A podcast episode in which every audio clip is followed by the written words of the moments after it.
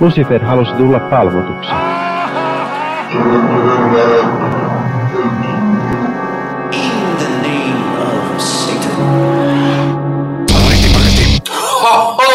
Ja tervetuloa!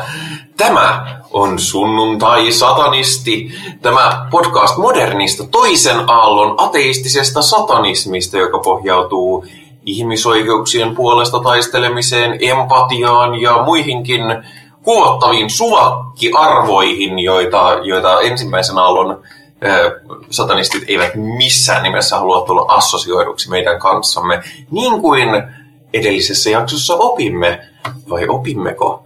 Se selviää kuuntelemalla edellinen jakso, jos et ole kuunnellut edellistä jaksoa. Mutta nyt kuuntelet tämän kertaista jaksoa, et edellistä jaksoa, sillä tämä jakso on tämänkertainen, ei edellinen.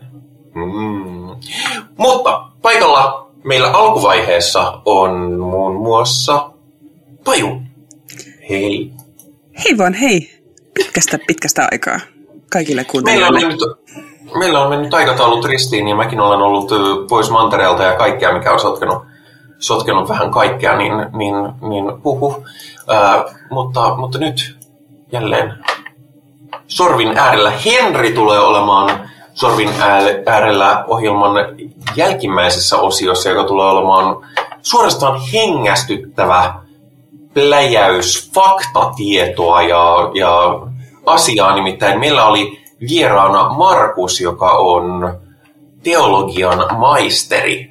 Ja hän tulee kertomaan meille saatanan esihistoriasta. Mutta ennen kuin pääsemme ö, asiattomaan asialliseen tietoon, niin, niin joudutte kuuntelemaan meitä tästä ohjelman alkuosiossa, kun käymme perinteisesti läpi hieman, mitä on tapahtunut viime aikoina uutisissa ja, ja sen sellaisia turhia asioita. Myös muuten jos haluatte lähettää meille palautetta, niin me käsittelemme sitä mielellään ohjelmassa, kuten esimerkiksi vakkarikommentoijamme Tila Usta kommentoi edelliseen jaksoon, missä nimenomaan käsittelimme laveita ja meillä oli Church of Satanin ö, jäsen mukana. Hän sanoi, että koominen jakso, siis vieraan takia. Nauroin ääreen hörhöhölinästä elokapinaan liittyen. Teidän touhunne kuulostaa COS-pelleilyn rinnalla jo jäl- järkevältä.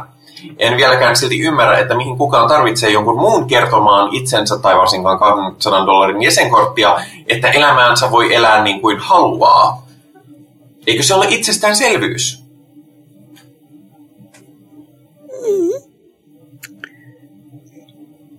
Tähän, tähän tila, tilausta on ennenkin meille tainnut kommentoida, että, että minkä takia me puhutaan itsestäänselvyyksistä ja, ja minkä takia, min- minkä takia niin kuin, tai siis hän tuntuu, tuntuu olevan jotenkin ärsyttää häntä, että, että meillä mukaan itsestäänselvyyksiä aina tapetilla ja siihen mä vastaan, että ei, eikö, eikö niistä muka saa puhua.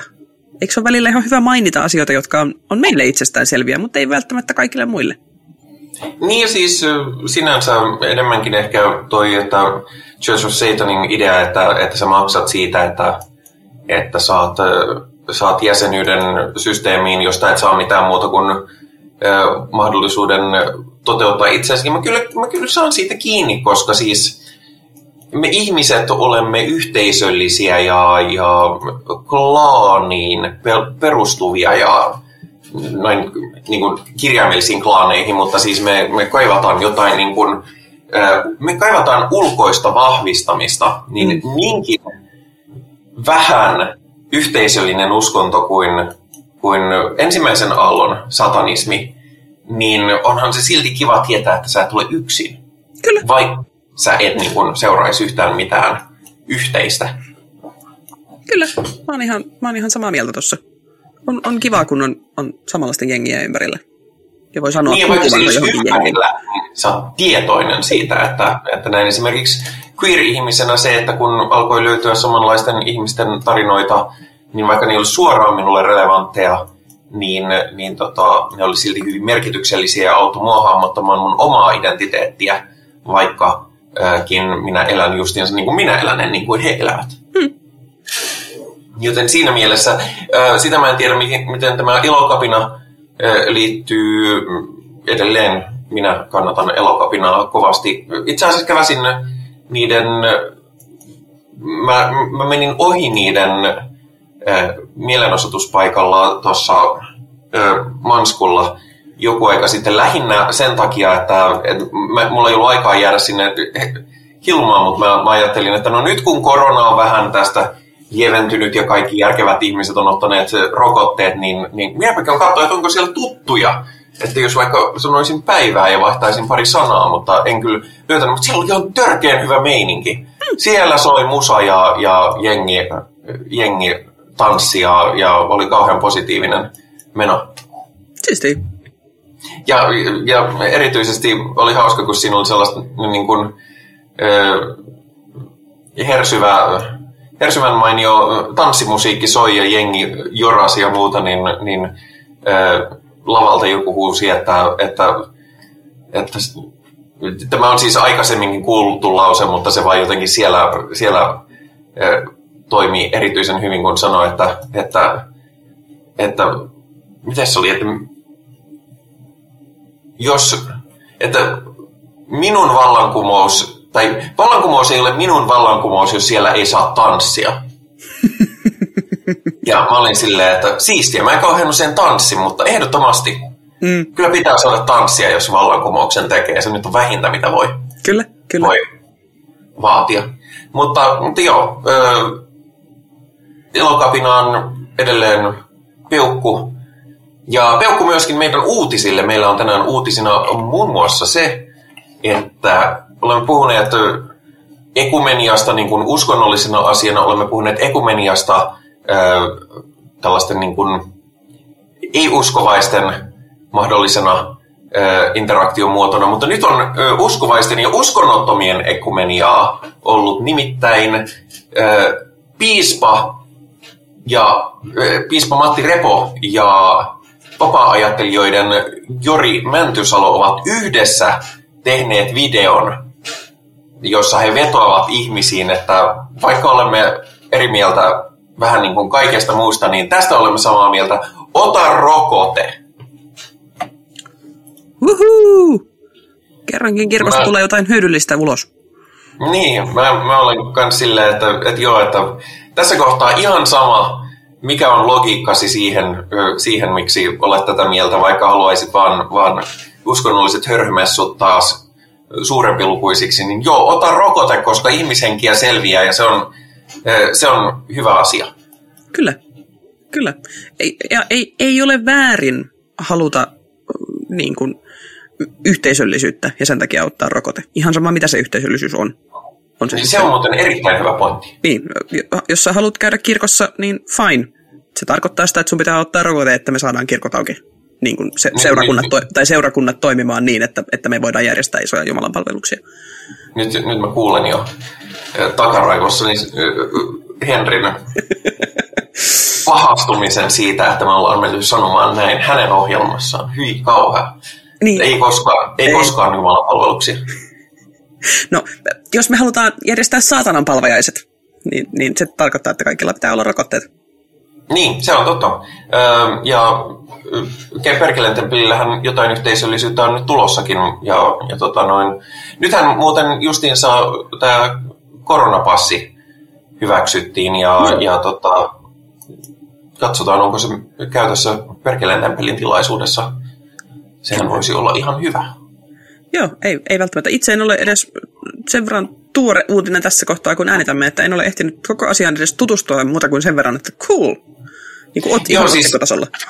Joo, siis se, on, se, on, se ei varsinaisesti ollut meidän uutisissa, mutta ihan nopeasti niille, jotka ei tiedä sen tarkemmin, niin se on siis se, mikä löytyy kannasta, se äh, koronatodistus. Ja, ja se, miten se passi toimii, on se, että sä, jos sä haluat mennä johonkin julkiseen tilaisuuteen, niin sä näytät henkkarit, josta näkyy nimi, ja sitten sä näytät, näytät sitä, sitä todistusta joko paperilta tai puhelimen ruudulta, ja sitten järjestäjät kannaa QR-koodin, josta näkyy, että vastaako nimi ja että onko rokotuskondiksessa.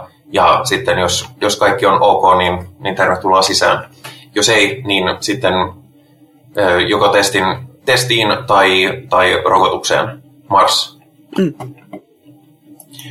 Ää, mutta joo, se on, se on mainio. Ää, mitä tulee muuten koronaan, Ja koronahan on ikävästi ollut niin nousussa, kun, kun, kun näiden rajoitusten avaamisen myötä rokottamattomat on ruvennut myöskin riehumaan enemmän, vaikka, vaikka ei, ei heidän ollut tarkoitus. Niin tota, Ozzy Osbourne on, ei ole saanut koronaa, mutta melkein kaikki sen perheenjäsenet on saanut koronan. Minkä takia hän ei ole saanut koronaa? Hän sanoo, että hän, tämä johtuu siitä, että hän palvoo saatanaa. Mm-mm. Joo. Hän, hän sanoi, että, että, tota, että vaimollani oli virus, tyttärellä oli virus ja mulla ei koskaan ollut. Being a devil worshipper does have its good points. Eli ö, Osi on tullut esiin ihan niin kuin tällaisen henkiolento Luciferin puolesta ja sanoo, että hän, hän palvoo saatanaa. Propsit Osille. Joo, onhan se hyvä, että tulee kaapista. Itse tosiaan en, en, en ole saatanan palvoja, koska, koska me ateistiset satanistit nimemme mukaisesti ei uskota mihinkään kirjaimelliseen henkiolentoon tai olemassa olevaan henkiolentoon, joka on semmoinen, mutta, mutta toisaalta, jos nyt täytyy johonkin uskoa tällaisessa hullussa maailmassa, niin kyllä mä sitten kyllä mä paremmin uskon Luciferin uskomisen kuin, tai ymmärrän Luciferin uskomisen kuin, kuin kaiken maailman jumalolentoihin. Mm, kyllä, ja jos nyt saatanan palvonnassa on tämmöinen perkki, että, että pysyy sairauksista no. kaukana, niin mm, mikä siinä? Joskin, sanottakoon, sanottakoon ö, suosittelemme silti rokottautumista ja saatanan palvonta ei ole lääketieteellisesti pätevä keino suojautua virukselta. Kyllä. Niin kuin ei mikään muukaan mikä ei ole konkreettista. Mikä auttaa on suojautuminen ja ennen kaikkea rokotteet. Ja vielä parempi, jos on molemmat. Mä olen käyttänyt edelleen liikkeellä ollessa maskeja ja, ja muuta ja on ollut vähän silleen, että no eipä tästä nyt ole niin vaivaa, niin mitäpä tässä nyt vielä. Kyllä. Ja mä oon huomannut kyllä, että ihmiset edelleen käyttää kaupassa ja muualla aika paljon kyllä. maskeja. Varsin... Ja se on, se on ihan hyvä. Varsinkin jos niitä on siis ostanut kaappiin niin kuin minä oh. olen, niin, niin kuin, please käytetään ne nyt ainakin pois. Niin, mulla on, mulla on noita, koska Jenkeissä koronatilanne on tosi huono vielä, niin, niin hommattiin ihan FFP2-maskeja siellä ja niitä mä oon käyttänyt edelleen mm. Suomessakin, koska siinä on se hyvä, sekin hyvä puoli, että jos joku nyt sattuu räki siinä vieressä, niin sitten ei, se suojaa siltä niin kuin sairastumiselta kokonaan, mm. ainakin osittain. Mm. Ja, ja se on pyrin silti välttämään altistumisia totta kai, mutta, mutta siis voi myös olla, että, että vaikka vähän altistuisi, niin suojaa, se suojaa vielä vähän ekstrasti mm. siinä samalla. Mutta ei, ei puhuta enää koronasta. Korona on ikävä aihe. Korona, korona ei kukaan jaksa enää kuulla höpö, höpötettävän. Puhutaan ihan nopeasti natseista. äh, nimittäin no okei, okay, ei kaikki perussuomalaiset ole natseja, mutta tämä on aika natsimainen liike siinä mielessä, että, että tota, äh, muistatko vielä ennen äh, kunnallisvaaleja äh, perussuomalaisilla oli äärettömän rasistisia vaalimainoksia? Muistan hämärästi, mutta, mutta ottaen huomioon, että, että en persuja kannata, niin en niihin kyllä kauheasti myöskään kiinnitä huomiota. Joten nämä oli siis nämä, missä, missä otettiin kantaa Helsingin ää, asuntojonoihin ja, ja viitattiin, että kaikki ulkomaalaisperäiset ovat tulleet jonon ohi ää, tämän. Ja sitten suomalaiset jäävät nuolemaan näppejään, jos haluavat asunnon Helsingistä. Etäisesti valitettavasti soittaa kelloja. Ja tämä sitten aiheutti aikamoisen vastareaktion ja nämä päätettiin poistaa, niin nyt on käynyt ilmi, että Helsingin perussuomalaiset ö, haastoivat, että eikö siis nostivat syytteen kuntavaalimainosten poistamisesta. Ö, ja ne, siis syy, syyte oli HKLn toimitusjohtaja Ville Lehmuskoskea vastaan siinä mielessä, että he syyttävät, syyttivät häntä virkavelvollisuuden rikkomisesta. Mm. Mitä virkavelvollisuutta hän on rikkonut, niin se on, se on ehkä hieman kysymysmerkki. Varmasti tämä on taas joku ö, sananvapausjuttu. Aina kun mm. natsit puhuu sananvapaudesta, niin, niin, niin puhutaan ö, avoimesta rasismista, mutta lähes aina. Mutta tota noin, Onnellinen uutinen oli, että poliisi välittömästi päätti, että tutkintaa ei aloiteta. Mutta siis jos tämä tällainen muistutus, että, että jos ajattelee vaikka, että no Helsinki nyt on Helsinki ja ehkä perussuomalaiset on vähän eh, järkevämpiä täällä kuin maakunnissa, niin ei.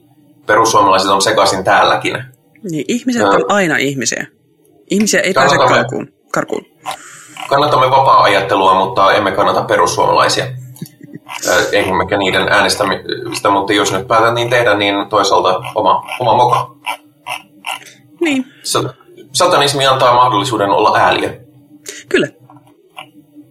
Sitä sitten en tiedä, että mikä uuti, uskonto on ollut takana Ontariossa, Kanadassa.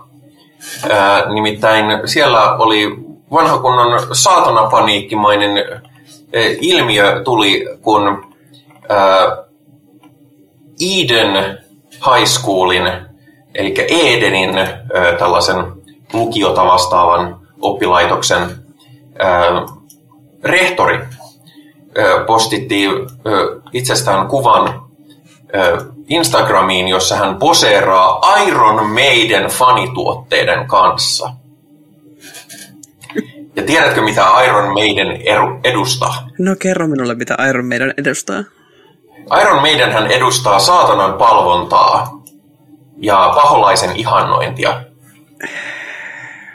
Tätä mieltä ainakin olivat tämän Eden High Schoolin tietyt vanhemmat, jotka välittömästi nostivat, nostivat aloitteen, että tämä, tämä rehtori täytyy ehdottomasti erottaa, koska, koska hän, hän edistää edistää saatanan palvontaa meidän lapsillemme. Sillä perusteella, että hän kuuntelee Iron Maidenia. Ai voi voi voi ihmiset rakkaat. Voi ihmiset pienet rakkaat. Eikö tästä ole, mikä tässä on- eikö tämä niinku käyty jo kerran läpi? Aika montakin kertaa.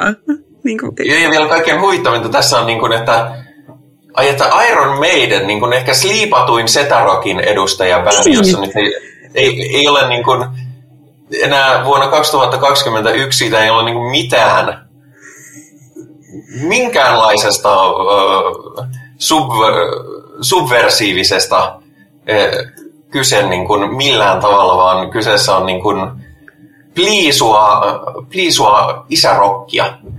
Niin, ja niin kuin, tämä, tämä, tämä on tapeltu jo niin monta kertaa, että jos, jos niin kuin oikeasti ei tarvitse siis edes paljon googlailla mielestäni niin löytää niin kuin, nyt olen huono nimissä, pyydän anteeksi, mutta, mutta niin kuin, tämän Iron Maiden keulahyypän niin kuin, tiedätkö, CV on sen verran kattava, että, että ihmettelisin, että minkä takia rengastetaan äijän touhuilut niin kuin aina saatanan palvontaan.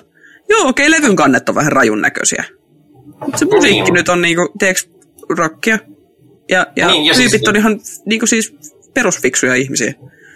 Ja siis kun puhun, puhun tota Setarokista ja Isarokista, niin tämä ei ole edes niinku silleen ö, pilkka. Mä tykkään jostain Iron Maidenin biiseistä, vaikka se ei nyt suorastaan suosikkibändeihin kuulu, mutta, mutta on niin kuin silleen, mutta siis kun kyseessä ei ole mitenkään niin kuin edes, edes niin kuin, Ei edes haiskahda saatanan palvonnan suuntaan. Tai ylipäätään mihinkään, mikä, mikä olisi vähänkään niin kuin konservatiivista elämänmallia mallia haastavaa. Yhtyön rumpali Nico McBrain muuten on Born Again kristitty. Niin, sekin vielä. Että en niin kuin... Tämä, mutta lähinnä tämä nyt nostin esiin, koska tämä on huvittavaa. Ja onhan se nyt väli, välillä hauskaa, jos rokki vielä joskus on jonkun mielestä vaarallista, niin onhan siinä nyt vähän sellainen, siellä sitten voi 70 sedät olla, että jee, että meitä vielä pelätään. Ja, Niin, että täällä, täällä isossa maailmassa pidetään rokkia pahana ja täällä, täällä pienessä Pohjolassa Suomessa ne järjestää, järjestää hevi, kristitty hevi festari. Niinpä. Voi, niin. voi, voi, voi, voi, voi, jos menee aamukahvi väärään kurkkuun siitä, kun joku kuuntelee vähän raskaampaa musiikkia. Ja siis lähinnä tämä oli, että okei, Kanada, vielä ihan niin kuin tällainen suhteellisen iso paikka Kanadassa. Mä yrit, ymmärtäisin, jos tämä olisi jossain eh, Jenkkien eh, pikkumaakunnassa, koska siellä voi tapahtua ihan mitä vaan. Joo, ja jossain siellä perämetsien perämetsissä, niin, niin. ei sillä olisi mitään, mitään väliä, kuka ajattelee, mitä ajattelee. Mutta tämä niin Kanada. Kanadassa ei ole vielä ihan niin kuin, ja Ontariossa. What? Äh, no, mutta se, se oli sinänsä. Muuten mitä tulee vaaralliseen rokkiin, mm-hmm. niin tässä oli varsinaisesti meidän uutiset, mutta mulla on suositus. Nimittäin, äh, nimittäin tota, Yle Areenalla on sellainen viime vuonna valmistunut norjalainen dokkari kuin Helvete, äh, norjalaisen black metalin historia. Ja se oli mm. todella kiehtovaa, kiehtovaa katsottavaa. Ja vaikka mä tunsin ne storit sille enemmän tai vähemmän jo ennaistaan, niin oli ihan mielenkiintoista ja välillä aika sydäntä särkevääkin kuulla niitä juttuja niin kuin ihmisiltä itseltään ja omaisilta ja niiltä, jotka oli paikalla. Mm. Koska meininkihän oli aika hurjaa. Mm. Näin olen kuullut. Se oli, siinä oli vaarallista rockia, jos jossain. Ja myöskin innostuin kuuntelemaan paljon vanhaa norjalaista black, blackista, vaikka välillä onkin vähän silleen, että jaa, että Hyvä levy. Jaa, tässä on neljä soittajaa ja, ja kolme niistä on ollut vankilassa pitkiä tuomioita. Hmm. Tämä fiksua. Äh, mutta mutta tota noin, se on todella kiehtova alakulttuuri äh, ja suosittelen ehdottomasti ja, ja, ja myöskin niin kuin mielenkiintoinen slice historiaa, että miten... Ehdottomasti. Itse, itse en, en, mulla, on, mulla on suuria aukkoja sivistyksessä, niin kuin kuka tahansa tämän ohjelman kuuntelija on ehkä huomannut, mutta, mutta, mutta en, en ole raskaan musiikin ystävä niin kuin, kauhean voimakkaasti ollenkaankaan. Mutta niin kuin, jopa minulla on, on käsitys, että norjalainen black on ollut välillä niin kuin, todella, todella, todella, todella hurja. Niin silleen, että voin kuvitella, että on ihan mielenkiintoista päästä vielä syvemmälle siihen, siihen hommaan, Joo. jos ei ole ollenkaan perehtynyt. Taidanpa, taidanpa mennä katsomaan sen. Tästä. Joo, ehdottomasti. Ja siis se, mikä siinä on vielä, että joo, että siis anteeksi antamattomiahan ne monet sekoilut oli, että niin kun, en nyt pidä kulttuurihistoriallisesti merkitsevien rakennusten polttamista kauhean fiksuna tai rakentamana tekona, vaikka ne olisi kirkkoja. Mm enkä, enkä niin kuin varsinkaan, koska murhiakin siellä oli useampia, niin, niin se varsinkin on niin kuin sellaista, että joo, en, en niin kuin yhtään puolustele sitä, mutta se mitä mä en ollut tajunnut oikeastaan ennen kuin oli niitä tyyppejä, myös niitä tyyppejä, jotka oli istunut niitä ö, tuomioita, niin kun niitä haastateltiin siinä, niin tajus, että näähän on vielä niin kuin tällaisia niin kuin minun ikäisiä aikuisia nyt. No okei, okay, on ne mm. vähän vanhempia, mutta kuitenkin sille 70-luvun lopulla syntyneitä. Mm. Ja sitten on niin kuin, että ei saa, minkä ikäisiä te olitte, niin ne on sellaisia 18-19-vuotiaita. Mm. Ihan lapsia.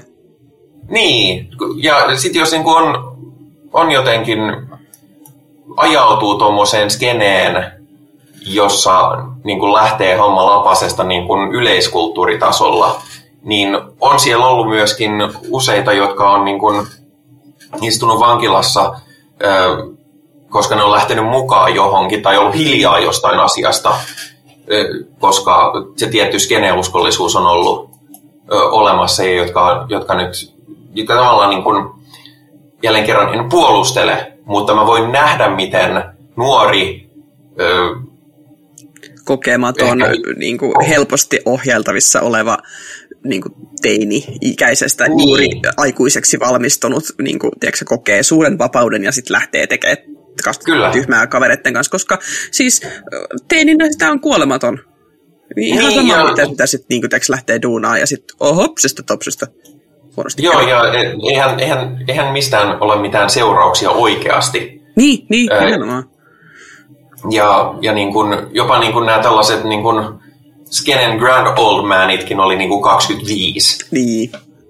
Niinpä. Ja, ja varsinkin jos niin kun tuntee pahaa oloa henkisesti, mm. ö, on eksyksissä itsensä, ö, paikkansa yhteiskunnassa kanssa, kaikkien tällaisten, niin, niin tuli myöskin sellaista niin kun sympatiaa tiettyjä tyyppejä kohtaan, joitain toisia hyvin vähän, niin kuin esimerkiksi Varg Vikerneesiä, joka, joka, josta niin kuin sai jopa niin kuin kaverit, jotka oli siinä, siinä dokkarissa, niin oli vähän silleen, että joo, että, että niin kuin, olihan toi sekoilu ihan perseestä ja tuli, tuli tehtyä ja ihan niin kuin hirveätä ja, ja että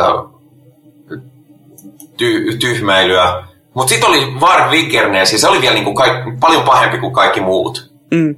Mm. Ja jos ei tiedä kuka on Varg Vikernes, niin hän, hän tota, istui pitkän tuomion murhasta ja on nykyään äh, fasistinen äh, YouTubaaja.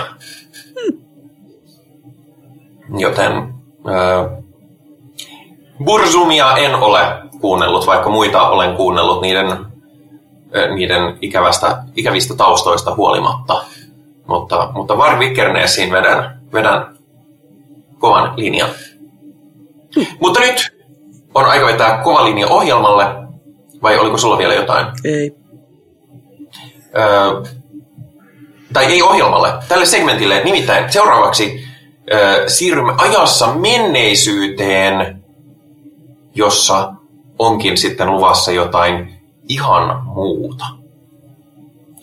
Näin editointi-ihme on tapahtunut, nimittäin tiede mahdollistaa sen, että, että silleen, kun me ollaan äänitetty nämä pätkät eri aikaan, niin sitten me voidaan vaan niin kuin yhdistää ne tiedostot ja, ja sitten se vaan tapahtuu. Tämä ei oikeasti ole mitenkään maagi- maagista, tämä vaan silleen, niin kuin, mm. mä vaan teen sen siinä editointiohjelmassa ja se on, se on silleen. Mutta on meillä jotain järkevämpääkin puhumista, nimittäin tänään meillä on erikoisvieras. Nimittäin meillä on Markus, uskontotieteilijä ja omien sanojensa mukaan uskonnoton teologian maistor, maisteri.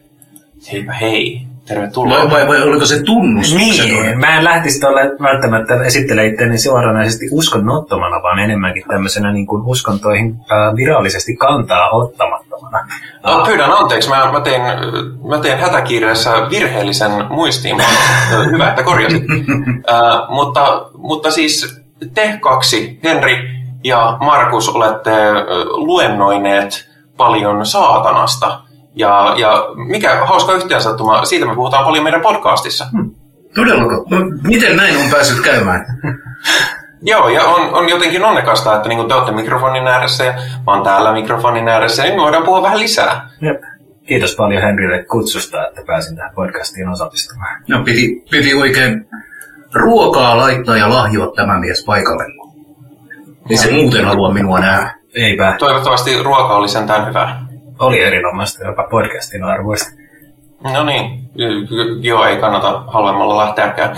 Mutta siis, tänään meillä on teemana mikä? Niin, missä me puhutaan? Me puhutaan paholaisesta. Saatanan uskomusolennon synnystä ja varhaishistoriasta olisi tänään tarkoitus puhua. Joo, eli nimenomaan siitä, miten pah- minkälainen paholainen oli jo ennen kuin paholaista oli. Kyllä, eli saatanan juuria tarkastelen tänään.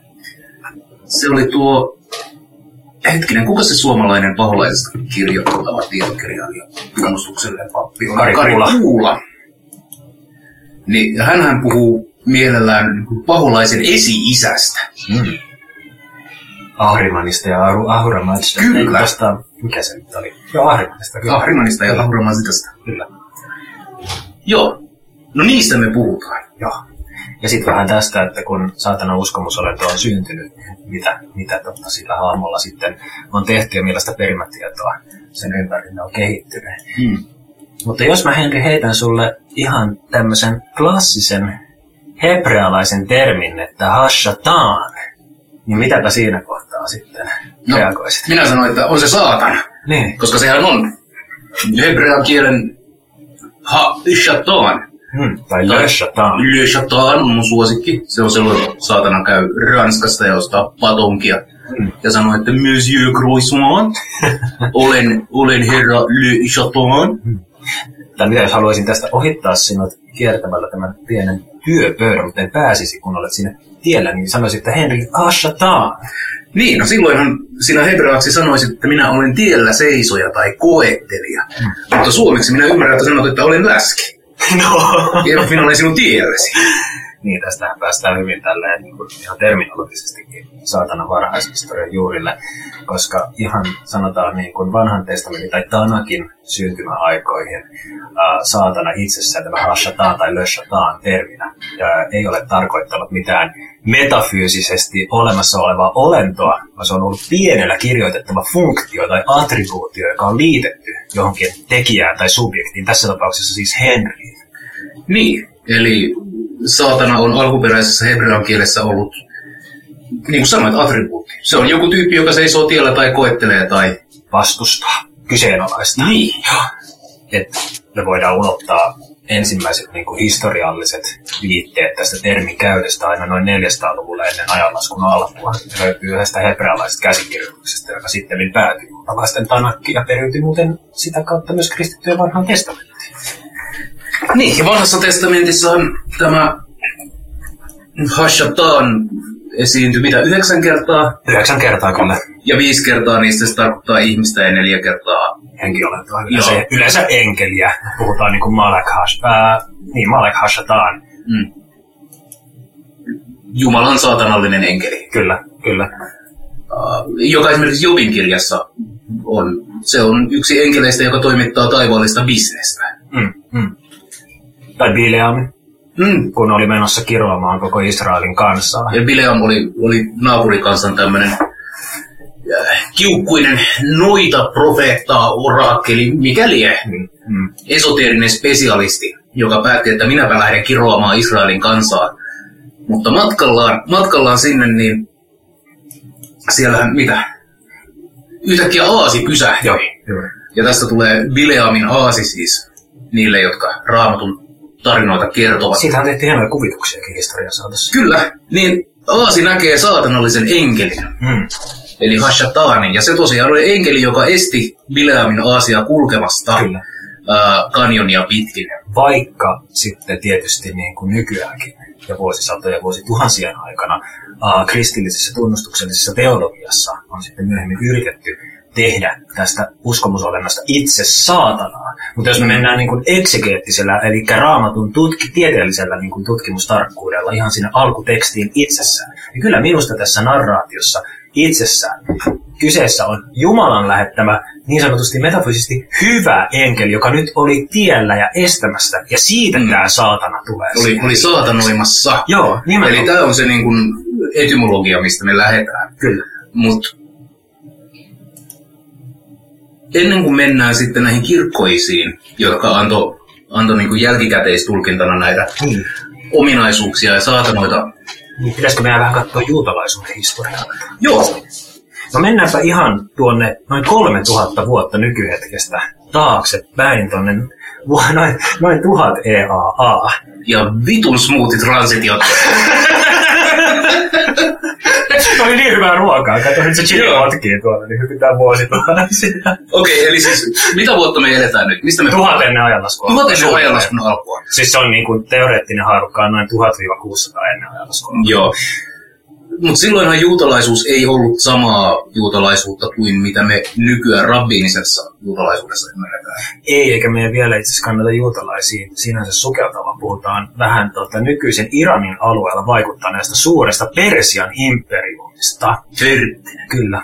Mainitsemallamme vuosi tuhat kautta vuosi sata haarukallahan tota, sen ajan Persiassa ähm, ilmeni tämmöinen laajempi uskonnollinen maailmankatsomus ja kulttuurinen trendi nähdä asioita kuin zarathustralaisuus. Joo, ja pitää sanoa, että muinaisessa Mesopotamiassa äh, saraustralaisuutta oli, niin kuin, sillä oli oma 3000-vuotinen historiansa eri painotuksineen ja tulkintoineen. Niin se ei ollut mikään monoliitti, Ja- joo. kaikki mitä me tullaan tässä esittelee on vähän tämmöistä lintuperspektiivistä nostettuja yleisiä linjoja. No niin, no nyt on pakko, koska me ei niinku, me, meillä ei ole viittä tuntia aikaa, niin me voi ehdota se. Sitten meillä voi kyllä pyytää puhumaan saraustralaisuudesta, niin se, sitten saatte tietää kaikki, Kyllä. kaikki siinä. 200 euroa lisäbudjettia. No niin. tehdä se. Niin. No mikäpä tässä sarathustralaisessa um, uskonnossa oli tällaista niin kuin erittäin uniikkia ja mullistavaa sanoisin, niin oli tämmöinen ääretön kaksijakoisuus valon ja pimeyden välillä. Kyllä, ja tämä niin kuin, absoluuttinen hyvä ja absoluuttinen paha metafyysisellä tasolla Mm. on niin kuin, innovatiivista ja aivan uutta, mm. ja sitä ei niin kuin, tämä on varhaisin vaihe, missä me, mistä me tällä hetkellä voidaan tietää, että. Oli tämmöinen niin kuin, käsitys hyvään ja pahaan niin kuin, absoluuttisessa metafyysisessä mielessä. Eli on olemassa joitakin semmoisia asioita, jotka ovat kaikelle olevaiselle kaikessa muodossa aina ja kaikkialla äärimmäisen hyödyllisiä tai äärimmäisen haitallisia. Mm. Tämmöisestä puhutaan. Zoroastrialaisuudessahan on myös muita tällaisia niin kuin, Mm. Ää, en tiedä, kuulostaako tutulta, mutta zoroastrialaisuudessa silloin, kun juutalaiset olivat siellä ää, pakkosiirtolaisuudessa, eli käsite siitä, että maailmaa hallitsee ää, absoluuttisen hyvä ja kaikkivoipa ää, mies oletettu Uskomusolento. Jumala. Ormuts. Urmut. Ja tota, häntä vastustaa sellainen henkiolento kuin Ahriman, joka on puolestaan sen absoluuttisen pimeyden ja tuhon ja kuoleman ja vittu mä vihaan punkkia. Uh, Punkkeja. niin, niitä. Koska kohta päästään hyönteisiin. Ja äh, nämä, niin kuin jumalaprinsiipit eivät olleet yksin, vaan heillä oli komennettavinaan suorastaan niin kuin tämmöinen um, shakkilautamainen armeija mustia, eli tässä tapauksessa pahoja. Tässä ei siis ole mitään rasistisia konstellaatioita, vaan se liittyy pimeyteen, äh, ihan, ihan luonnollisiin valoilmiöihin. Ja sitten taas valkoisella puolella tämä äh, Aura Mazdalla Ormutsilla oli sitten niin kuin omia, omia tämmöisiä enkelin, soturi-enkelin Mm. kaltaisia henkivoimia, mutta siis maailmankuva oli hirveän militaristinen. Kyllä. Eli meillä on absoluuttisen hyvä taivaan joukot, ja, jotka myös yliseen ja valoon ja taivaaseen assosioituu. Ja sitten meillä on maan aliseen liittyvä kuolemaan, tuhoon ja kärsimykseen ja heidän henki, henkijoukkonsa. Ja ne taisteli vastakkain ja ihmisten tehtävä oli sitten luomakunnassa osallistua tähän vääntöön, jossa luonnollisesti opetettiin tätä, että valo tulee voittaa pimeys. Mutta tämä hyvä, paha tai valo-pimeys-asetelma ei ulottunut vain ja ainoastaan tuon puoleisiin henkiolentoihin, vaan myös ihmisiin, yhteiskuntiin, perhemuotoihin, Mm, mm. eläimiin, ruokiin, you name it. Joo, joo, siis kaikki asiat äh, jaoteltiin joko hyvään tai pahaan. Se on niin kuin absoluuttinen jako, ei ollut sellaisia ole harmaa harmaa sävyjä. Juuri näin. Ja esimerkiksi jos, jos minä saraustralaisena hyveellisenä ihmisenä kohtaisin skorpioonin, niin minun pitäisi tuhota se välittömästi. Olisi sun tehtävä se laskettaisiin sulle hyveeksi. Kyllä. Ja sit, jos mua vastaan tulee naapurikansan vääräuskoinen, saatana. Kyllä. Mut ajatus oli, siinä on tietynlaista niin tämmöistä voiton eskatologiaakin, oli tässä sa- zarathustralaisuuden mm. alkusuuntauksessa, jossa uskottiin, että pahan tekijät ja väärin uskovat tulisivat tuhotuiksi viimeisessä tulessa. Hmm, muistuttaako yhtään jotain infernologiaa? Kyllä. Jossa tuhottaisiin myös tämä ahriman, eli pimeyden jumala, pahuus, prinsiitti ja kaikki pimeys, ja tulisi ikuinen, kaikkiallinen valo. Kyllä. Siinä tavallaan niin kuin, äh, rikkinäinen luomakunta yhtyy takaisin hyvään luojaprinsiippiin. Joo, aika tämmöinen eliadelainen ikuisen paluun myytti, tuossa. Ihan siis uskontohistoriassakin tunnettu tulkinta. No miten juutalaiset tähän liittyy? No sehän tiedetään, että juutalaiset joutuivat Nebukadnessarin lähtölaukauksesta alkaen, joutuvat sinne Babylonian persialaisen kulttuurin alle Mm. pakkosiirtolaisuuteen. Oliko se joku 597, 539 ennen ajanlaskun alkua? Ne, niin sinulla on ne muistiinpanot. Vuosiluvut voi karkaa. No mä en näe niitä, kun täällä on niin huono valaistus, kun pimeys on voittamassa täällä. Ei me pärjätä sitä valua tällä lailla. Ei! Kiitos. Ja Ja sitten pidät sitä yhdellä kädellä kiinni, niin sanotaan, meillä on oikein hyvä kotistudio täällä, ei ole kahdelle ihmiselle studio. Ei, kyllä se oli parempi ylös. Joo, meni näköjään ihan oikein. Eli juutalaiset olivat... Mm, nyt te käy kiinni. Joo, Tämä on hyvin viihdyttävää kuunnella, kuunnella näin niin kuin etäältä. Ja asia on mielenkiintoista, mutta, mutta myös, siis erittäin mielenkiintoista, mutta myös nämä, nämä pienet tekniset hä- häsäykset on mielenkiintoisia. Me olemme täällä vain viihdyttämässä tänään. ja viihtymässä. Eli tosiaan juutalaiset olivat täällä niin kuin saratustralaisuuden värittämän kulttuurin mm. sisällä pakkosiirtolaisuudessa erittäin kammottavissa, epäinhimillisissä oloissa yli puoli vuosisataa. Jep. Ja juutalaiseen teologiaan kuitenkin kuuluu se, että on olemassa vain meidän Jumala Jahve, joka on ää, täysin kaikkivoiva ja meidän puolellamme ja haluaa meitä suojella. Mutta fakta on, että vittu tässä tulee turpaan. Itse asiassa on esitetty kirkko, sekä kirkkohistoriassa että, että eksegetiikassa, että ennen tätä ö, Babylonia pakkosiirtolaisuutta juutalaisuudessa oltaisiin eletty tietynlaisessa joko monolatrisessa, Mm. eli yhtä Jumalaa ylistävässä, mutta sitten on niinku muita jumalia kanssa, tai jopa polyteistisessä tämmöisessä kulttuurissa, jossa yhteen Jumalaan monoteistisesti uskovat olisivat olleet vähemmistössä. Mm. Ja pakkosiirtolaisuuden aikana tämmöinen niin kutsuttu deuteronomistinen koulukunta, joka siis puhui sen puolesta, että olisi vain yksi Jumala, tämä Jahve, joka sitten lopulta voitti, olisi saanut enemmän jalansijaa ja äänenkantoa nimenomaan tämän pakkosiirtolaisuuden takia. Mm. Mutta siis juutalaisuus oli murroksessa Oli todella. tuon niin 500 vuoden aikana ja jälkeen. Kyllä, kyllä. Ja äh, itse asiassa niin hän alkoivat kasata tätä omaa perimätietoa myös yksin kansiin, Tanakkiin pikkuhiljaa sitten äh, pakkosiirtolaisuuden jälkeen myöskin pikkuhiljaa siinä. Mm. Ja sen takia ne näkyy siellä Mm, nämä niin kuin kyllä. värittymät. Kyllä, mutta samaan aikaan voidaan sanoa, että kun nousi tämä oppi yhdestä Jumalasta, Mm. niin oli tämmöinen, kun, niin kuin tiedetään, kristinuskosta, islamista, kaikista näistä abrahamistisista uskonnoista, että ajatus on se, että on yksi Jumala, joka on täydellisen hyvä, täydellisen armahtava. Niin mitäpä Henri ajattelisit, että jos heitetään kansanjoukkio yli puoliksi vuosisadaksi pakkosiirtolaisuuteen ja yrittävät siellä sitten pitää kiinni tästä, että maailma on täysin hyvä eikä ketään voi syyttää paasta. Miten, miten niin kuin, Niin, siinähän pitää joko todeta, että kaikki on minun syytäni ja tappaa itsensä, tai, tai sitten muuttaa uskomusjärjestelmää. eli Jumala ei olisikaan täysin hyvä. Vai? Niin, kenties olisi jonkinlaisia kosmisia voimia, jotka vastustavat hyvää luoja Jumalaa. Niin, aivan. Mm. Tätä kautta voidaan kiertää se pahuuden ongelma. Niin no siis sehän on pahuuden ongelma. Jos Jumala on absoluuttisen hyvä ja absoluuttisen kaikkivoipa, niin silloin maailmassa ei pitäisi olla pahaa. Joten sen niin kuin yksi tapa selittää se on, että Jumala ei nyt mukannut, Mm, mm, aivan. mutta saatana. Niinpä. Eli oikeastaan voidaan sanoa, että pakkosiirtolaisuuden aikana ja viimeistään tuossa kun toinen temppeli sitten 70 jälkeen ajanlaskun alun, niin äh, juutalaisuuteen lujittui tämmöinen tietynlainen uskomus, että on olemassa pahoja voimia. Mutta ylsikö se aivan sinne niin sanottuun rabbiiniseen päälinjaan, Mm, mm. niin sanoisin, että ei kyllä ulottunut.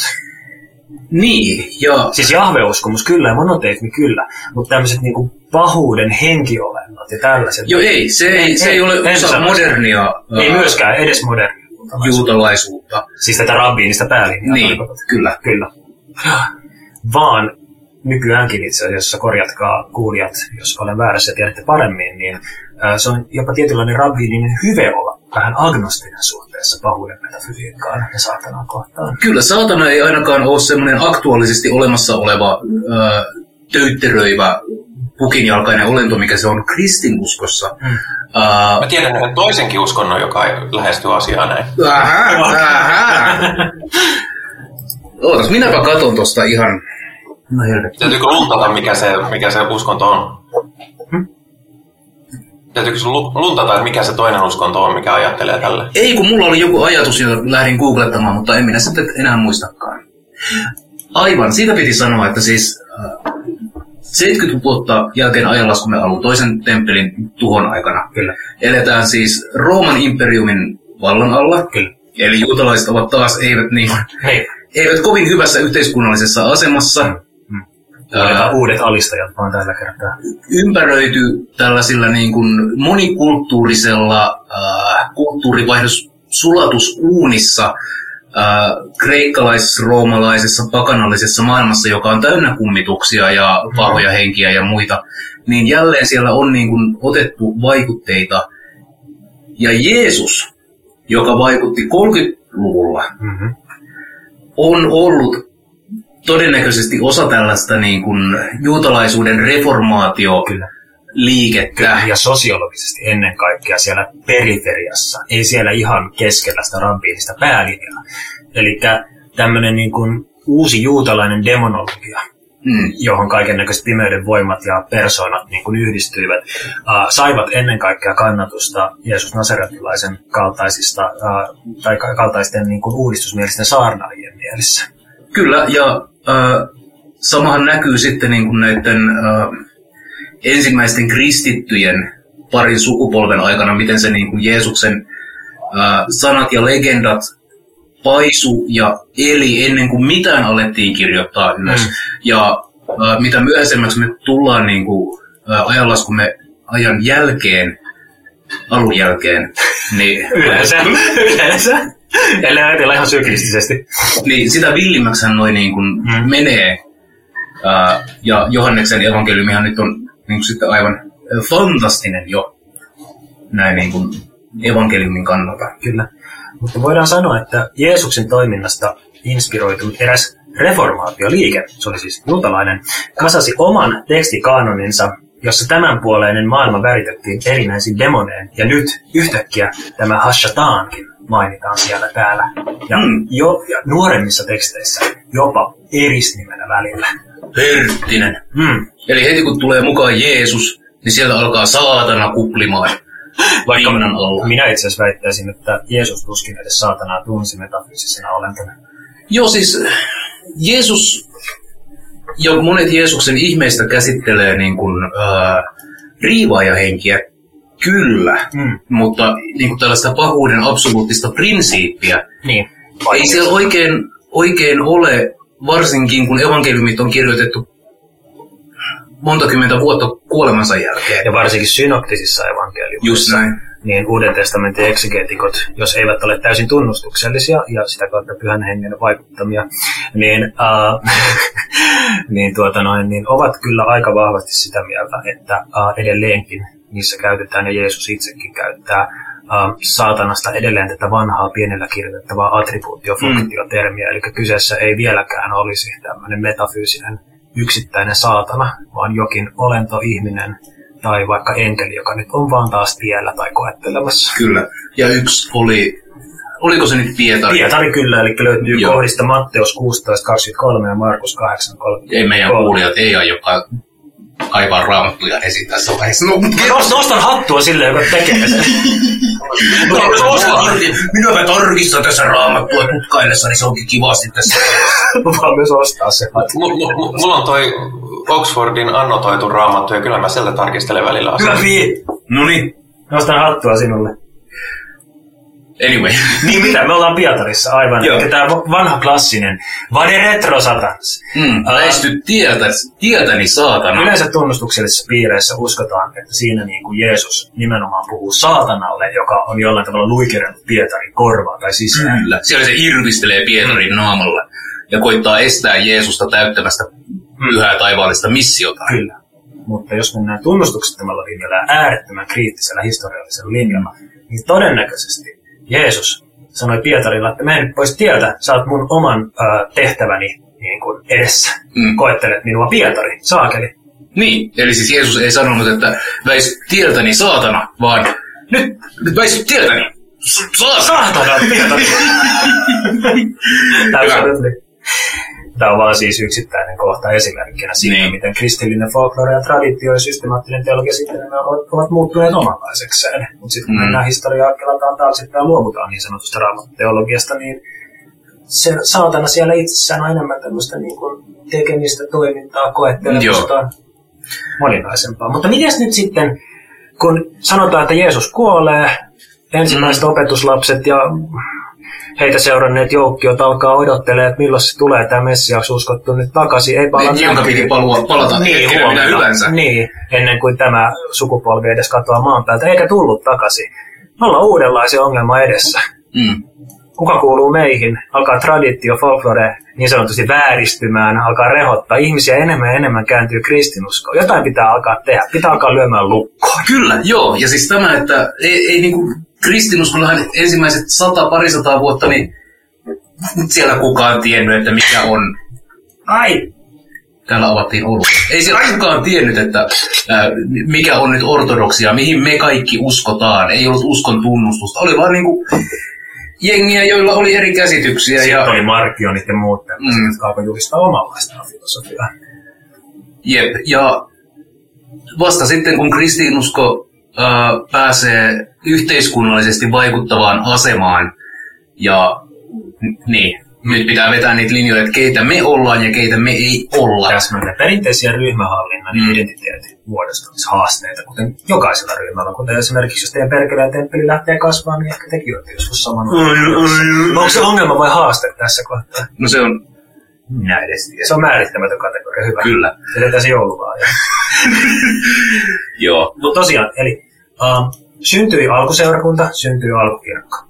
Ja sen, um, sen aikaisia johtajia sekä sosiologisessa että filosofisessa ja myös tietysti teologisessa mielessä um, nimitetään nykypäivänä kirkkoisiksi. Kyllä, ja nämä kirkkoisät ensimmäisten parin 300 vuoden aikana lähtee vakiinnuttamaan kristillistä teologiaa, mutta ei niitä hirveästi kiinnostanut saatana. Et siellä ei, se ei ollut fokuksessa niin kuin ensimmäisinä vuosisatoina juuri ollenkaan.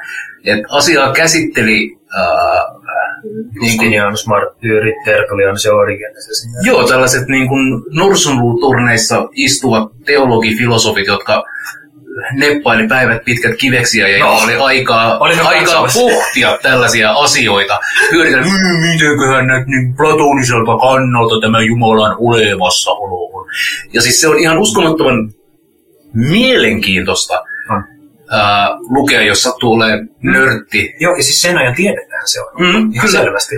Ja jos tämä aihe kiinnostaa, niin Jeffrey Burton Russellin ää, toinen kirja, neliosaiskirjasarjassa, missä käsitellään tätä niin varhaiskristillisyyden ja kirkkoisien käsitystä Mm.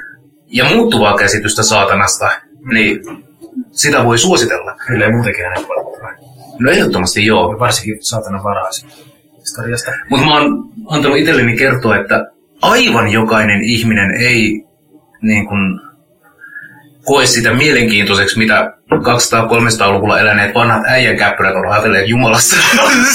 Ai, ei ole tällainen. Joo. En minä vaan siellä minulla tiedekunnassa. Aina, aina välillä joku, millä tulee kertoa, että Henri, viileä tarina, mutta mitä vittua. Me olemme asutaan samassa kaupungissa. Jep. Aivan, mutta anyway. Äh, oli siis kristillisiä filosofeja, ajattelijoita. Mm. Mitkä oli sen ajan tieteen välineet? No hellenistisen filosofian perusprinsiipit tietysti. Kyllä. Ja mikä oli tutkimusaineisto? Folklore, jota oli nyt alettu kasaamaan pikkuhiljaa kirjoihin. Kyllä. Ja siellä eli vielä hyvin vahvasti sellaiset teokset kuin Eenokin kirja. Joo, se on hyvä. Ää, ja Aatamin ja Eevan ensimmäinen ja toinen kirja, jossa saatana seikkailee. Et siis saatana on... Otetaanko esimerkkiä? esimerkiksi? No otapa esimerkki, jos sinulla on se. Eenokissa kyllä. Ja apokryfessä muutenkin. Puhutaan enkeliluokasta, jotka olivat kehittäneet seksuaalisia himoja ihmisnaisia kohtaan. kehittäneet seksuaalisia himoja. tai laboratoriossa. Nyt tulee seksuaalinen himo naisia kohtaan. Taisin kääntää tämän englanniksi. Mutta maan päällä nämä enkelit olivat keksineet kullan, aseet ja naisten leikit. Hörttinen mitä noituutta. Eli kaikki pahimmat synnit. Mm. Apokryfeissa ja kyllä nimenomaan Eenokin kirjassa enkelien johtajana mainitaan tämmöinen olento Semiatsa.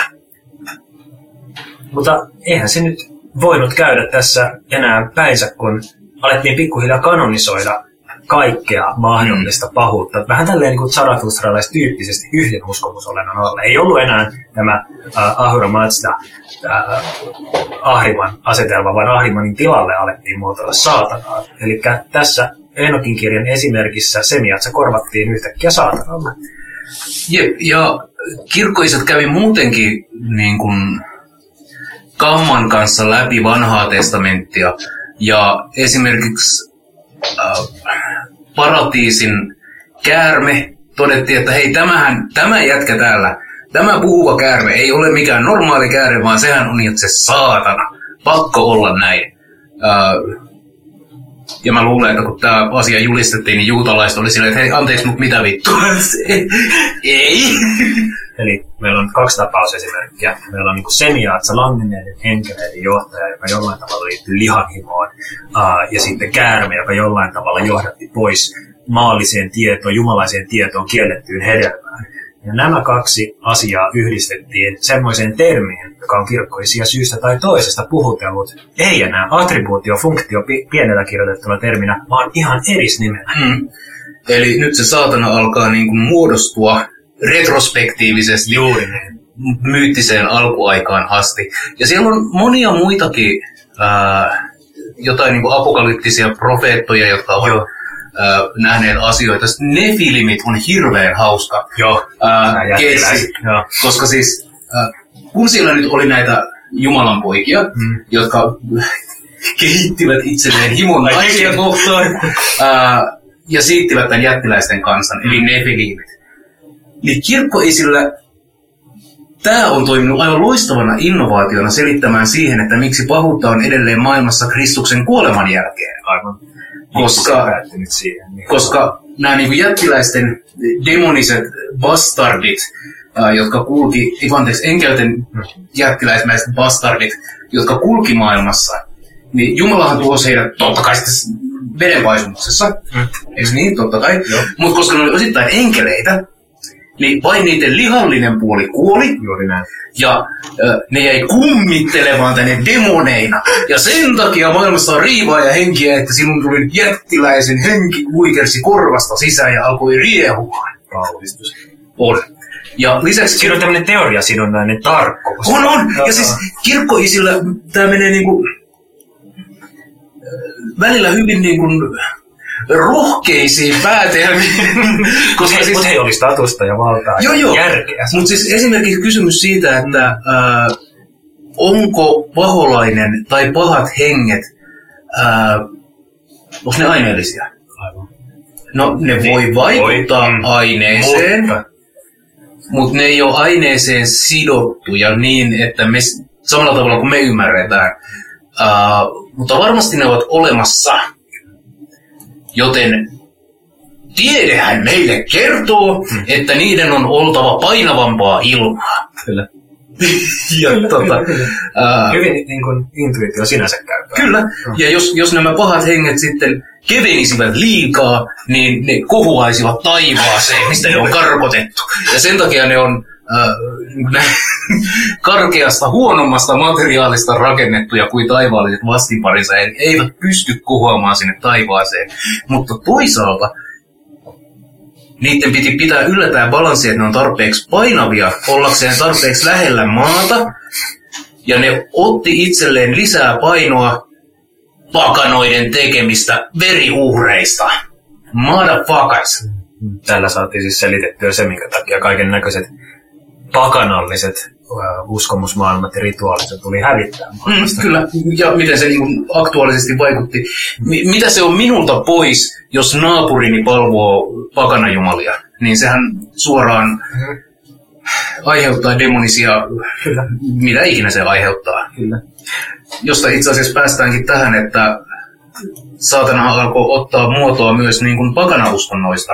Ei pelkästään siitä juutalaiskristillisestä abrahamilaisesta perinteestä. Joo, ekana tulee vielä, voidaan ottaa tämmöinen hyvin eteläsuomalainen variaatio. Vanha, vanha ukkosen jumalamme perkelee sitä. Hörstinen. joka oli tavalliselle kansalle niin kuin erittäin tärkeä Jumala, koska viljeltiin maata ja kas kummaa semmoinen Jumala, joka pystyi hallitsemaan ja tuottamaan sateita, niin hirvittävän tärkeä tämmöinen, kun kilpaili sitten kansan mielissä ja uskomuksissa uuden triniteetin kanssa. Niin totta kai se haluttiin sitten saada sieltä pois. Ja demonisointi on niin kuin todistetusti hirveän tehokas menetelmä saada näitä uskomusmaailmasta ja syrjäytettyä. Ja näin ää, pikkuhiljaa vanhasta ukkosen jumalasta perkeleestä alkoi tulla synonyymi pirulle, metafyysiselle pahalle saatanalle ja hänen esi-isälleen. Joo. M- Muita tällaisia pakanajumalia äh, löytyy helleenisestä maailmasta esimerkiksi äh, Pan, joka, joka on vuohen kautta hevosen jalkainen, pukkimainen, eläimellinen, absoluuttisen seksuaalinen, himojensa äh, riivaama musiikin ja tanssin ja uskonnollisen hurmoksen ja viiniäkin vetävä Jumala. Mm. Ja nämä niin kuin sarvipäiset, pukin sorkkaiset, partaiset Mm. kuvaukset osuu todella hyvin saatanaan. Että se on melkein niin kuin otettu kopiona sieltä. Joo, joo, kaikki tämmöiset sarviimmallat yleensäkin pikkuhiljaa alettu yhdistää saatanaa, koska ne on ollut hirveän tärkeitä hedelmällisyysriiteissä, jotka on ollut todella tärkeitä keräilijämetsästäjille sitten niin myös agraareille kansoille. Tulee meille Kernonos esimerkiksi Mm. Kelttien alueelta. Kyllä, tai Moenen. Moinen eli Odinin tämmöinen tota, germaaninen yksisiltainen kantamuoto. Mm. Täällä on itse asiassa hyvä äm, tämmöinen suora lainaus Minusius Felix-nimiseltä mm, alkukristityltä filosofilta, joka sanoo näin. Saturnus, Serapis ja Jupiter ja keitä teillä nyt ikinä näitä onkaan. Kyllä painostuksen ja hirvittävän tuskan alla paljastavat, keitä todellisuudessa ovat. Ja sitten ne pakenevat, kun heitä vähän käsitellään yhden ja ainoan Jumalan nimeen. No hyvää päivää. Mutta siis tästäkin on niin kuin Suomen kontekstissa ihan hyviä esimerkkejä niin vielä 1900-luvulta, kun tonttuja alettiin Ai niin, demonisoida. tonttusota, joo. Tonttusodat on mun lempari aihe ikinä. Eli kun protestantismi tänne rantautuu ja vakiintuu, niin vanhat uskomusolennot tontut nähdään demonisina ja kirkko julistaa tonttusodan ja jokaisen hyvän kristityn on aika lähteä eksorsoimaan omaa kotiaan ja pihaansa ja vittu kaikkialta lähtee tontut ja tonttuja jahdattiin virsikirja tai raamattu kädessä, Ja pyhä vihta mukana kädessä, joo. vihdalla, joo todellakin, Hmm. ja, tai raudalla, kirveellä voitiin heristellä, ja nyt tontut lähtee vittuun täältä demonisoimasta meidän saunaamme. Yksisilmäiset tontutkin syntyivät silloin kansanperinteessä ja demoniset monikätiset tontut. Kyllä. Ja Eli, eli pikkuhiljaa oikeastaan mihin tahansa kristinusko levisikään, niin tämmöisten niin kuin paikallishaltijoiden ja vanhojen ää, hyödyllisten, enemmänkin neutraalien kautta niin sanotusti hyvien jumalten ää, määrä alkoi laskea. Mutta sitten paikallisdemonien määrä, se räjähti käsiin. kyllä. Ja minus jos Felixhän jatkaa, tämä on siis sataluvulla elänyt ja kirjoittanut, filosofi, nämä epäpuhtaat henget, nämä demonit, ovat löytäneet paikkansa kaikenlaisten patsaiden ja pyhitettyjen kuvien alta. Ja siellä ne vain tekeytyvät jumaliksi. Se, että kehtaa. Yksi inspiroi valeprofeettoja. No. Toinen rienaa temppeliä.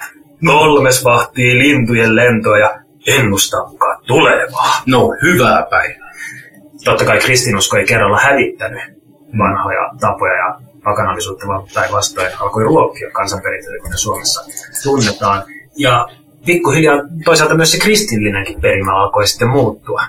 Esimerkiksi sataluvulta alkaen oli yleinen käytäntö, että ihminen piti täysin eksorkoida pahoista hengistä ja pakanajumalista ennen esimerkiksi kastamistaan. Ja tuossa kasterituaalissahan vaikuttaa äh, jonkin verran gnostilainen ajatus siitä, että äh, tämä luomakunta on pahan luoja Jumalan tekemää ja kaikki materia on... Niin, Demiurgin. Niin, Se tutkimustermi. Demiurgin Mm. Luoma maailma ja kaikki materiaali on itsessään Mm. pahaa, Kyllä. negatiivisesti koettua. Kyllä. Hirveän dualisti. Suorastaan tämmöinen platonilainen. Tai kartesiolainen. Niin, niin. Et materia ja, henki. Sen, Materia sen paha. takia materia Joo. piti eksorsoida. Eli kun ihminen kastettiin, niin se kaste vesi eksorsoitiin, se paikka eksorsoitiin. Ja ihmiset. Ja se ihminen eksorsoitiin ja sitten se kastettiin. Mutta aika jännää, että niinku esimerkiksi eukaristia-ainekset mm. ei niinku riitä se, että jos pappi pyhitti nämä ja sanoi, että tässä nyt on se niinku Jumalan liha. Ei se sitten näköjään riitä, jos ei sitä eksorkoitu tule. No, no se, jos epäilet, niin eksorsoi kahdesti. tai kolmesti. Kol, ka- aina kannattaa eksorsoida pikkuisen. Se on, se on sama kuin mietitään niin kuin salaliittoteorioita ja ihmisryhmien demonisointia. Jos sä et mitään muuta keksi, niin vittu syytä juutalaisia, koska ne on kaiken takana aina. Tosta päästään muuten hyvin siihen. Että ei pelkästään nimenomaan luonnonuskon Mm. uskonnon harjoittajia ja, ja pakanoita syytetty mistään tämmöisestä demonisesta toiminnasta. vaan Juutalaiset ja muslimit, ja mutta ensisijaisesti kaikkea vääränlaiset kristityt. Joo, siis Mm. vääränlaiset kristitythän oli nimenomaan se kaikkein vaarallisin ja kaikkein aktuaalisin, kaikkein niin kuin kieroin saatanan palvontaryhmä. Kyllä. Hetkinen, hu- nyt kun me ollaan sunnuntai-satanistissa esiintymässä, milloin oli ensimmäiset satanistit mainittu? Ensimmäiset satanistit mainitaan kreikkalaisen filosofin Epifanioksen teoksissa 300-luvun puolivälissä. Eli hyvät toverit lankeemuksessa, sinulle satanistina, sinun kulttuurisi on alkanut jo 300-luvulla virallisesti viimeistään. Näin. Yes! Mutta osa ihmisistä on tullut kaikessa oveluudessaan ja yksinkertaisuudessaan siihen tulokseen, että saatana on suuri ja vahva. Hmm. Sekä kykenee aiheuttamaan ihmisille niin paljon harmia, että miksi ei kannattaisi hänestä etsiä turvaa. Josko häntä palvoisimme Jumalan sijaan, antaisimme kunniaa ja siunauksemme, jotta hän huomaisi hyvät tekomme ja säästäisi meidät kammotuksiltaan. Kammotuksilta, kakala. Tehköön hän sen muille. Sen me näemme mieluusti. Oikein pahan tahtoisia ovat olleet. Toki siis, eikö tämä ollut Minusius Flex? Flex. Mitä? Kuka tämä oli? Epifanios. Epifanius, joo. Meillähän ei ole mitään historiallista näyttöä, että näitä niin kuin 300-luvun satanisteja olisi missään ollut. Muuta kuin tämä yksittäinen teksti. Niin. Mm. Mutta tässä niin kuin narraatiossa uutta ja innovatiivista on nyt se, että yhtäkkiä olisi mukaan olemassa sellaisia saatanan palvoja, jotka intentionaalisesti, Mm. ihan tahallaan palvoisivat saatanaa. Ennen tätä 300-luvun puoliväliä mikään ö, edes tämmöinen kristillinen folklore ei anna viitteitä siitä. Ennen sitä ö, saatanan ja demonien suuntaan kääntyneitä ihmisiä pidettiin enemmän tai vähemmän tämmöisinä niin kuin naiveina, vähän tyhminä Mm. ja armolla suhtauduttavina uh, tämmöisinä kanssaeläjinä, joita Niin. ei ehkä niin tarvitse jumata ehkä. Et siellä, ne, siellä ne pakanat nyt tyh, Tyhmyyttää. tyhmyyttään palvoo saatanaa. Eihän sille nyt mitään voi, mutta niin ne tekee. Just näin. Mutta sitten 300-luvulla on silleen, niin, mutta sitten on tämä erillinen joukko, joka ihan oikeasti palvoo saatanaa, ihan tietoisesti, ihan vaan vittumaisuuttaan siellä käy. Ihan tahallaan. Niin, ja tekee ihan hirvittäviä asioita. Kyllä, koska nyt me voidaan siirtyä pikkuhiljaa 600-luvulle. Huom, tässäkin on semmoiset 250 vuotta, Mm, ainakin mm. melkein 300 vuotta, ennen kuin alkaa systemaattinen syyttäminen tiettyjä ryhmiä, eli vääränlaisia kristittyjä yleensä gnostikkoja kohtaan, ennen kuin, niin kuin tosiaan tässä välissä, ennen ne on niin kuin yksittäisiä mainintoja, nyt ne on systemaattisia. Ja varhaisin erittäin tunnettu esimerkki, jos- jossa voidaan siis myös historiallisesti kohdentaa, että kehen, mihin yksittäiseen Mm. ryhmään tämä syytös kohdistuu, saada Johannes Ojunilaiselta. Ja hän syytti Paulikiaaneja, eli oliko nämä, muistaakseni ne Ei gnostikkoja? mitään, Pauli, Pauli Kianeista mitään muista. Jos eivät olleet gnostikkoja, niin ainakin olivat vääränlaisia kristittyjä. Niin, no siis se on selvää. ja- Kirettiläisiä. Kyllä, Lähi-idän eräs ö, kristillinen vääränlainen ryhmittymä, niin näitä Johannes Ojunilainen syytti saatanan palvojiksi. Johanneksen mukaan he kerääntyivät öisin aina palvomaan tahallaan saatanaa ja harrastivat epäjumalten palvontaa ja samalla vähän insestiä Mm-hmm. ja murhasivat huvikseen lapsia. Huvikseen. Joo. Kastoivat toisiaan niiden murhattujen lasten verellä Jaha, ja jättivät ruumiit mätänemään takapihoilleen. no joo. Kuulostaa ihan... Ja kyllä naapurustoyhdistys ottaisi oman sanan. Kyllä tämä niin kuulostaa vähän sellaiselta viikonlopulta, joka karkas käsistä. Onneksi nyt on torstai. Mutta tämä... Ai, niin, ai niin, nyt on sunnuntai. Ai hörnytti. Miten me paljastetaan backstagein tosiaan. Anyway, äh, siis tämä on lähi Mm, eli aika itäisessä kristinunnassa. kyllä. Mutta milloin me saadaan täältä niin kuin varsinaiselta roomalaiskatoliselta alueelta systemaattisia saatananpalveluntasyytöksiä vasta 1000-luvulta. Joo, 1100-luvulta. Itse asiassa 1022. No nice. Tuhat- Sieltä tuli. Niin, Toulouse. Ihan kun sulla olisi meillä nämä muistiinpanot ja minä heitän vaan päästäni. On se saatana. Ei kun toisinpäin. uh, niin tosiaan, Toulouse 1022, Etelä-Ranskasta. Pappien Stefanus ja Lysious. Heidän mukaansa sieltä löytyi eräs paikallinen ja aivan kammottava saatananpalveluryhmä. Näin he mainitsevat.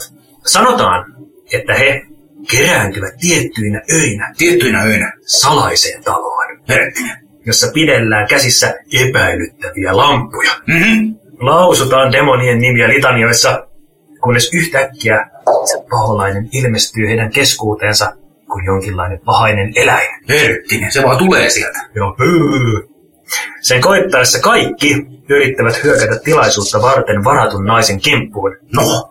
häpeämättä ollenkaan. Ja tällaisia yhdyntöjä he pitävät pyhinä. No niin. Syntyneet lapset he polttavat kokoissa muinaisten pakanajumalten nimeen. Satanallinen pahuus iskostuu niiden tuhkaan niin voimallisesti, ettei yksikään niihin koskenut enää voi nähdä totuutta uudelleen. Se oli niin kuin siinä. Se oli siinä, joo. Ei edes maailman universaali arvo pysty. Ei, ei pysty. Jos siihen tuhkaan kosket, niin se oli... Niin. Kaiken muu voi saada anteeksi. Mutta jos oli 1022 tullusissa ja koska mm. lapsi niin voi voi. Uh, nyt olemme kuitenkin kertoneet jo aivan tarpeeksi tällaisista toimista, niin edelleen siis puhun kahden paikallisen papin äänellä en itse, itseni. Toivottavasti emme kuitenkaan liikaa, jotta kukaan ei alkaisi jäljittelemään tutkimiamme asioita. Mitäs tähän sanot?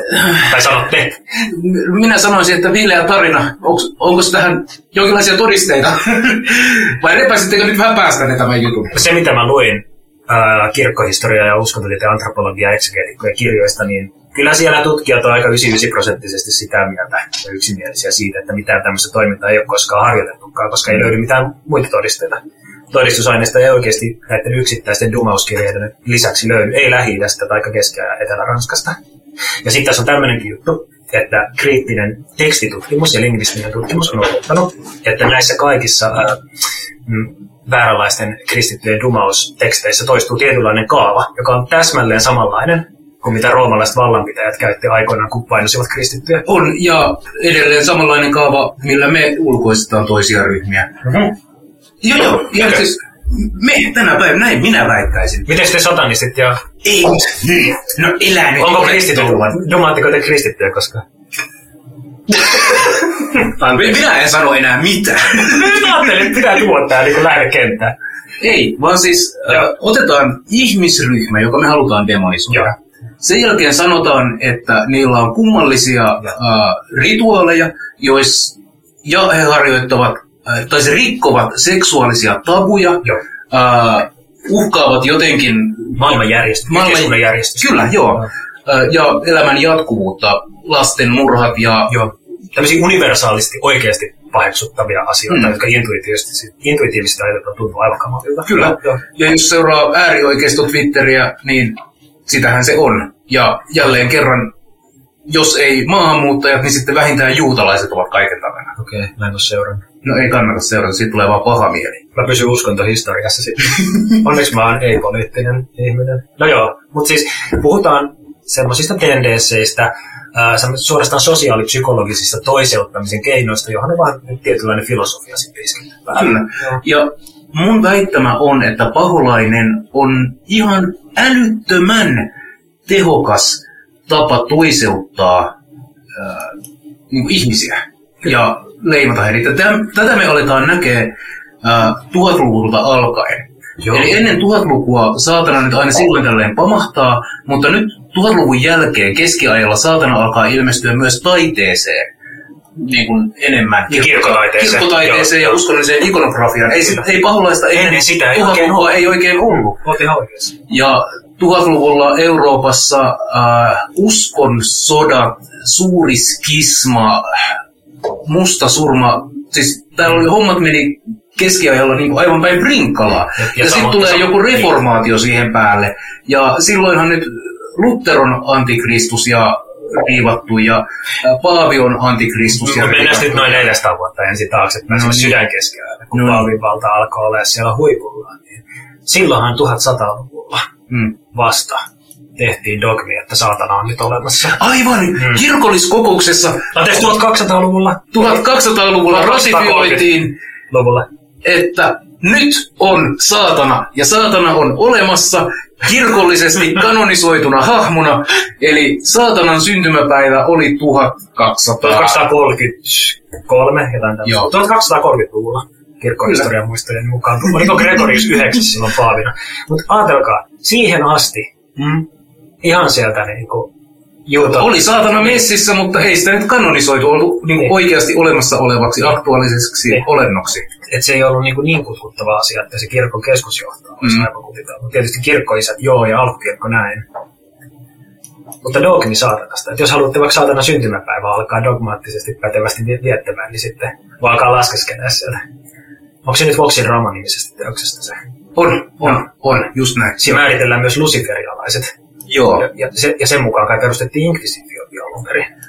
Inkvisitio perustettiin, no se nyt on aihe erikseen, mutta Inkvisition tehtävähän oli vahtia nimenomaan omia kristittyjä, ettei kukaan harjoittaisi uskoa väärällä tavalla. Riippumatta siitä, onko se saatanasta vai ei. Niin, mm. että siis totta kai kerettiläiset olivat saatanasta, sehän nyt on itsestään selvää, mutta äh, se voitiin kitkeä. Ja itse asiassa tässä tapahtuu saatanankin suhteen semmoinen muutos, eli varhaiset kirkkoisät, tai varhainen kristillisyys, anteeksi, ää, kun kristityt oli vielä marginaaliasemassa yhteiskunnassa ja joutui elämään vähän, pitää kynttilää vakan alla ja vaan selviytyä, Mm. niin paholainen nähtiin tämän maailman hirmuhallitsijana, ää, joka, jos, ja siis asetelmassa kristitty maailmassa on kuin marttyyri gladiatori areenalla, jonka tehtävä on kuolla uskonsa tähden, kun saatana tulee ja häntä tappaa. Ja se marttyyrikuolema oli se ää, pyrkimys, ja sen aiheuttaja oli saatanalliset voimat. Niin meinaatko, että niin kuin kestämällä ne koetukset ja antautumalla ikään kuin Mm. hyvällä pahalle, niin Kyllä. Saamaan sen suurimman voiton sitten. Joo, Vähän saatana, tämmöinen askeettinen. Kyllä, saatana- hindulaisuudesta ja buddhalaisuudesta. No en mene, en mene niin. mutta siis saatanaa ei, ei niin kuin voinut omalla mahdillaan vastustaa, koska ihminen oli heikko, mutta Jumala oli vahva, joten ihmisen tehtävä oli vain hyväksyä se, että turpaan tulee. Tämmöinen egon tyhjennys ja luovuttaminen. Mutta siinä vaiheessa, kun kristinusko pääsee stabiloitumaan, ää, tulee se doktoriini, tulee yhteiskunnallinen merkittävyys, ää, papisto, kuninkaalliset, Joo. paavinvalta, kaikki alkaa kasvaa, Mm. niin mielikuva paholaisesta muuttuu myös. Ja nyt kristityn tehtävä ei ollut enää ottaa turpaan saatanalta ja mennä marttyyrikuolemaan, vaan ihmisen tehtävä oli käydä sotaa saatanaa vastaan. Tässä näkyy tämä, että mikä yhteys niin kuin uskontoekologiassa annetaan niin kuin luonnonoloilla, mutta mikä taas uskontososiologiassa välillä annetaan yhteiskuntamuodoilla, niin kuin uskomusjärjestelmien mm. muotoutumiseen. Et heti kun um, yhteiskunnilla, kuningasvalloilla ja piispoilla alkoi olla ihan militantteja kunnon voimia ja armeijoita, niin kummasti tämä niin kuin saatanan vastustaminenkin muuttuu militantimmaksi. Kyllä, ja tässä me palataan taas siihen niin kuin saraustralaisuuteen. Totta. Eli pahaa pitää vastustaa, paha pitää karkoittaa maailmasta ja koko luomakunta pitää pyhittää Kristukselle. Mm. Se on niin tämmöinen valon voittamisen totalisaatiodiskurssi. Hmm. Tai pahuuden totaali, Tuhoamisen. Joo. joo, totaali annihilaation diskurssi. Kyllä. Joo. Mä aina tykkään ajatella sitä niin kuin shakkilautana. Että asiat on niin kuin joko täysin mustia tai täysin Mm. valkoisia, ja sitten on se valkoinen ja musta armeija. Ja tässä ei edelleenkaan Niin, niin, jos- rasistista. Niin, mä just aloin miettiä, että toi menee kyllä ihan vitun äkkiä tosi ongelmalliseksi. miettiä- Sanatustralaisuudessa valon pimeys. Joo, joo, joo, joo. Mä tiedän, mutta mä vaan, mulla oli vaan mielessä alkuperäiskansat, jotka piti käännyttää, koska ne valvoo saatanaa ja sattuu olemaan mustia. Kyllä varmasti tätäkin on käytetty. No on, on, on. Itse olen törmännyt siihen saamelaisten parissa. No hirttiä. Kyllä. Joo, Pitääkö saamelaiset kaikki käännyttää? kuulemma. 1600-luvun lähteiden Mm. mukaan. Niin ja siis onhan, no okei, okay. sä nyt otit aiheeksi saamelaiset, niin mainitaan saamelaisista.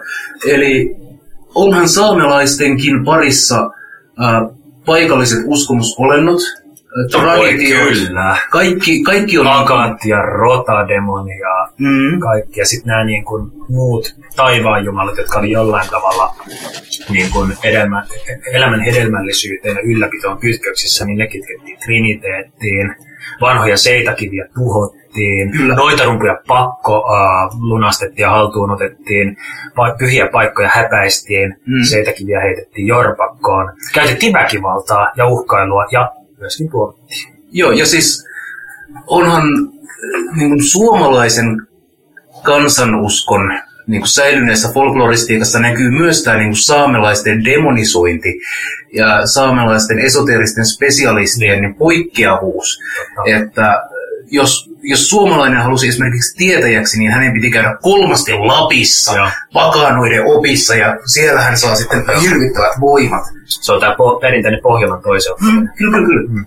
Näkee jo kalevalaisessa tota, runoudessa tässä sama juttu, Joo. ja kalevalaisessa itsessä. Niin, siis sehän on toi, oliko se, kuka ampui Väinämöisen? Joukahainen. Joka hän Tai, tai Jonkalainen, siis, tai siis äh, kierrosilmä lappalainen. Niin. Se, se on, se on toisessa Et sä voi sanoa kierrosilmä Et lappalainen, mitä vittua alkaa olemaan kirjoittajat nyt loppuun perseen, Vääränlainen ihminen heidän mielestään. joka tekee jotain hirvittävää ja pahaa. Mutta siis siinähän saamelainen, Joo, joo. tai siis tämä kierrosilmä lappalainen on kuvattu demoniseksi pahaa aiheuttavaksi hahmoksi. Niin onhan se vähän niin kuin tiellä ja estämässä sitä Väinämöisen ratsastamista sinisellä hirvellä. Niinhän on. Eli onko lappilainen nyt sitten kuitenkin mytologinen saatana? Kyllä minä, näin minä väitän. Hashataan. Voi kamala. Tähän päädyttiin. No niin, mulla alkaa olla pikkuhiljaa takti tyhjä. Tämä on aika paha johtopäätös. näin, näin Tämä käy. on mun väitöskirjan aihe. Mutta siis äh, saatanan, saatanan mielikuvathan käy aivan mahtavan evoluution sitten, niin, kun me tullaan äh, romantiikan ajalle esimerkiksi. Äh, sitten kun me päästään populaarikulttuuriin, mitä meillä nykypäivänä on. No niin. me voitais- kylmän sodan ajalla. No niin. Me voitaisiin puhua äh, noituudesta, noita oikeudenkäynnistä on äärettömän kiehtovia. Voitaisiin puhua folkloresta, miten saatana siellä on ollut. Keskiaikainen näytelmäkulttuuri on, tarjoaa aivan uskomattoman Jep. siistejä ja spesifejä esimerkkejä siitä, miten erilainen saatana on voinut olla Mm. eri ihmisille eri aikoina, äh, eri konteksteissa. Kyllä, ja siis nimenomaan sit, kun sitä historiallista aineistoa alkaa olla koko ajan enemmän ja enemmän, Mm. niin se niin kuva vaan monipuolistuu ja monipuolistuu koko ajan, niin tahti kiihtyy. Eli siis suuntia olisi vaikka kuinka, mutta tämä oli äärimmäisen kiinnostava keskustelu. Sanoisin peräti, että tämä, on, tämä oli vähän liian laadukas keskustelu meidän podcastiin. Otetaan uusiksi!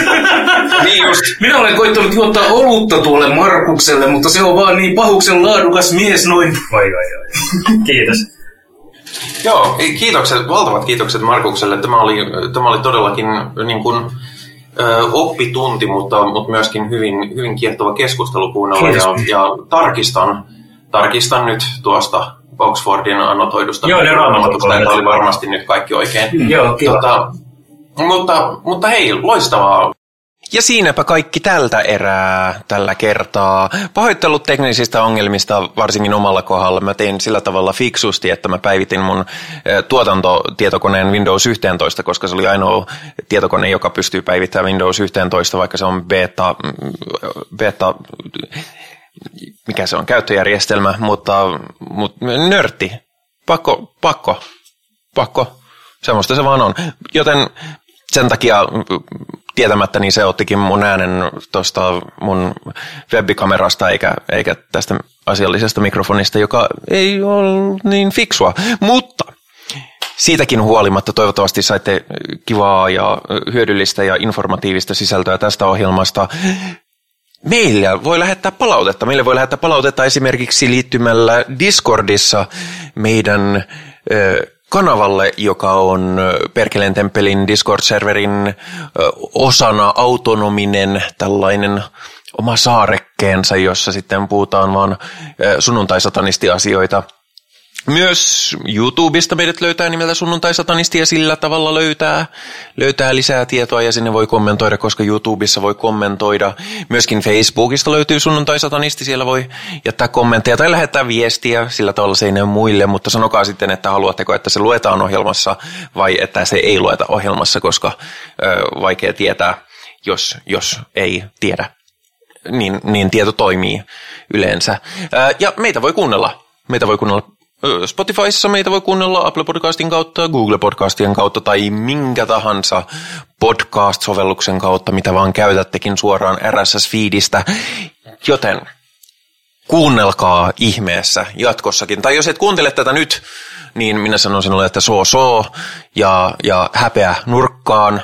Mutta joka tapauksessa minä sanon tältä erää, että heipä, hei.